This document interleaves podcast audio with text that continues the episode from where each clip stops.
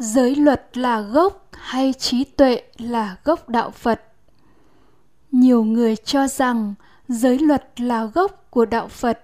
Họ tuyên bố giới luật còn thì đạo phật còn. Quan điểm như vậy là do chấp thủ các hiểu biết sai lạc về lời dạy của đức thế tôn, do không thấy biết như thật lời dạy của ngài. Những người đó tuy có nghe, có đọc kinh điển nhưng bị vô minh che đậy, bị tham ái triền phược, nên không có cách nào để thẩm thấu nội dung mà đức thế tôn thuyết giảng. Trong kinh phạm võng, bản kinh mở đầu thuộc kinh trường bộ là bản tuyên ngôn về sự giác ngộ của đức phật. Ngài đã không đề cao giới luật, không xem giới luật là gốc của đạo phật. Sau mỗi lần kể đến một tiểu giới, một trung giới một đại giới thì đều có một khẳng định ngay liền. Đó là những điều nhỏ nhặt không quan trọng, chỉ thuộc giới luật mà kẻ phàm phu dùng để tán thán như lai. Như lai không kể đến. Còn có những pháp khác, sâu kín, khó thấy, khó chứng, tịch tịnh, mỹ diệu, vượt qua mọi tư duy lý luận xuông chỉ có người trí mới có khả năng giác hiểu những pháp ấy như lai đã tự mình chứng ngộ và tuyên thuyết. Và những ai như thật tán thán những pháp đó, như lai mới kể đến là người tán thán như lai. Và gì là những pháp sâu kín, khó thấy, khó chứng, mà như lai đã tự mình chứng ngộ và tuyên thuyết? Và những ai như thật tán thán các pháp ấy, như lai mới kể đến là người tán thán như lai. Này các tỷ kheo, như lai nhờ như thật tuệ chi sự sinh diệt của thọ, vị ngọt, sự nguy hiểm và sự xuất ly của thọ mà như lai được giải thoát hoàn toàn không có chấp thủ. Đây mới là gốc của đạo phật và gốc đó là sự giác ngộ của đức phật, là trí tuệ thấy biết như thật thực tại đức phật không giác ngộ thực tại là thế giới sắc thanh hương vị xúc pháp, như hiểu biết mặc định vô minh của nhân loại, mà ngài giác ngộ thực tại được thấy, được nghe, được cảm nhận là sáu loại cảm thọ do sáu căn và sáu trần thế giới tiếp xúc nhau mà phát sinh. Nó vô thường, vô chủ, vô sở hữu, vô ngã, có vị ngọt, có sự nguy hiểm và có sự xuất ly. Chính cái gốc của đạo phật là sự giác ngộ, là thấy biết như thật thực tại, nên bài kinh mở đầu trung bộ kinh, đức phật đã dạy pháp môn căn bản của tất cả giáo pháp là thay đổi thấy biết, từ thấy và biết của phàm phu là tưởng chi và không liễu chi, đối tượng thành thấy và biết của bậc thánh là thắng chi và liễu chi đối tượng. Tại sao pháp môn căn bản của đạo phật dạy tu tập, thấy và biết mà không dạy tu tập thái độ và hành vi, không dạy tu giới luật? Hãy quan sát một thí dụ để sáng tỏ. Ví như một người thấy hình ảnh một người đang đi đến, rồi biết người này mang đến tiền thưởng cho ta thì do thấy và biết như vậy, sẽ phát sinh thái độ vui vẻ, thích thú. Và do thái độ vui vẻ, thích thú mà có hành động lời nói nhã nhặn, dễ thương đối với đối tượng.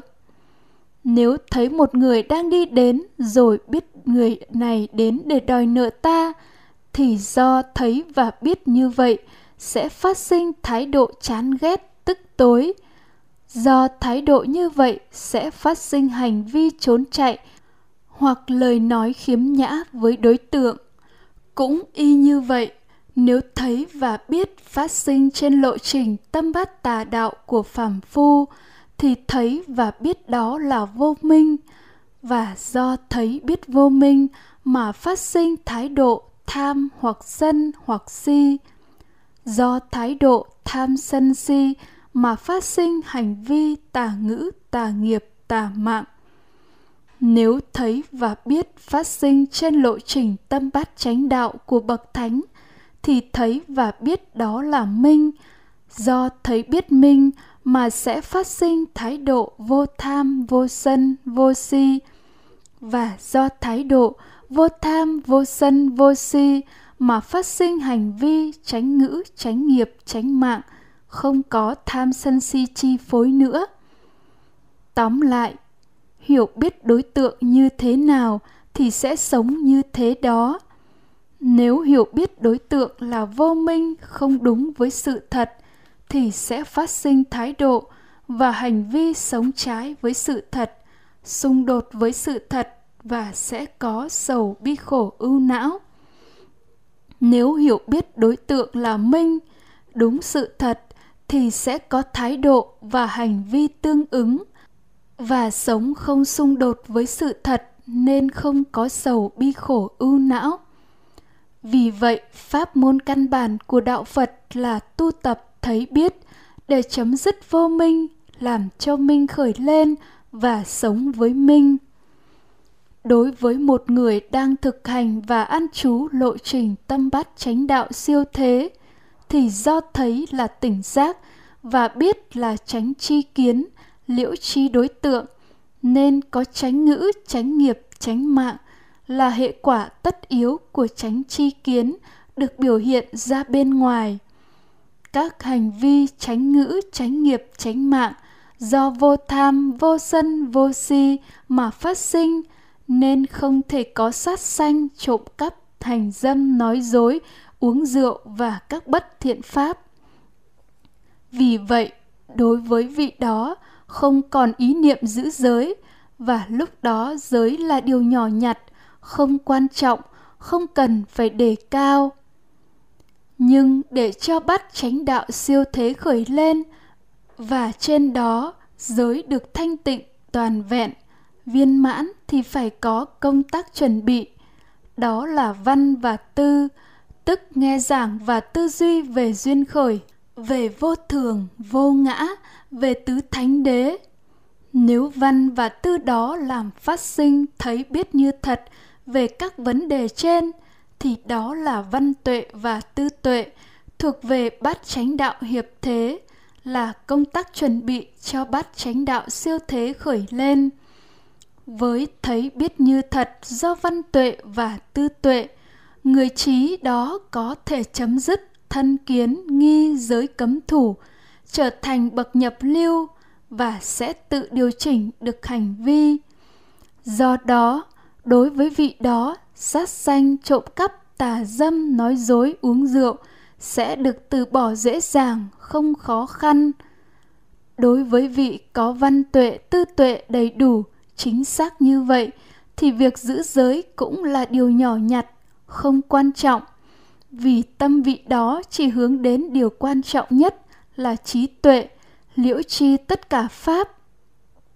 Pháp của đức thế tôn khéo giảng cho người trí tự mình giác hiểu là dành cho hạng người trí ít ỏi này, chứ không phải dành cho mọi hạng người trong nhân loại. Đối với đa số nhân loại, văn tuệ và tư tuệ còn nhiều thiếu sót không đầy đủ, không chính xác, thậm chí là không có. Đối với hạng người đó, đức tin tôn giáo là cơ bản thì phải đề cao giới luật, thực hiện giới luật là quan trọng. Bởi có như vậy mới chấm dứt được một số phiền não thô và do vậy họ mới phát triển thêm đức tin và cố gắng để có văn tuệ và tư tuệ.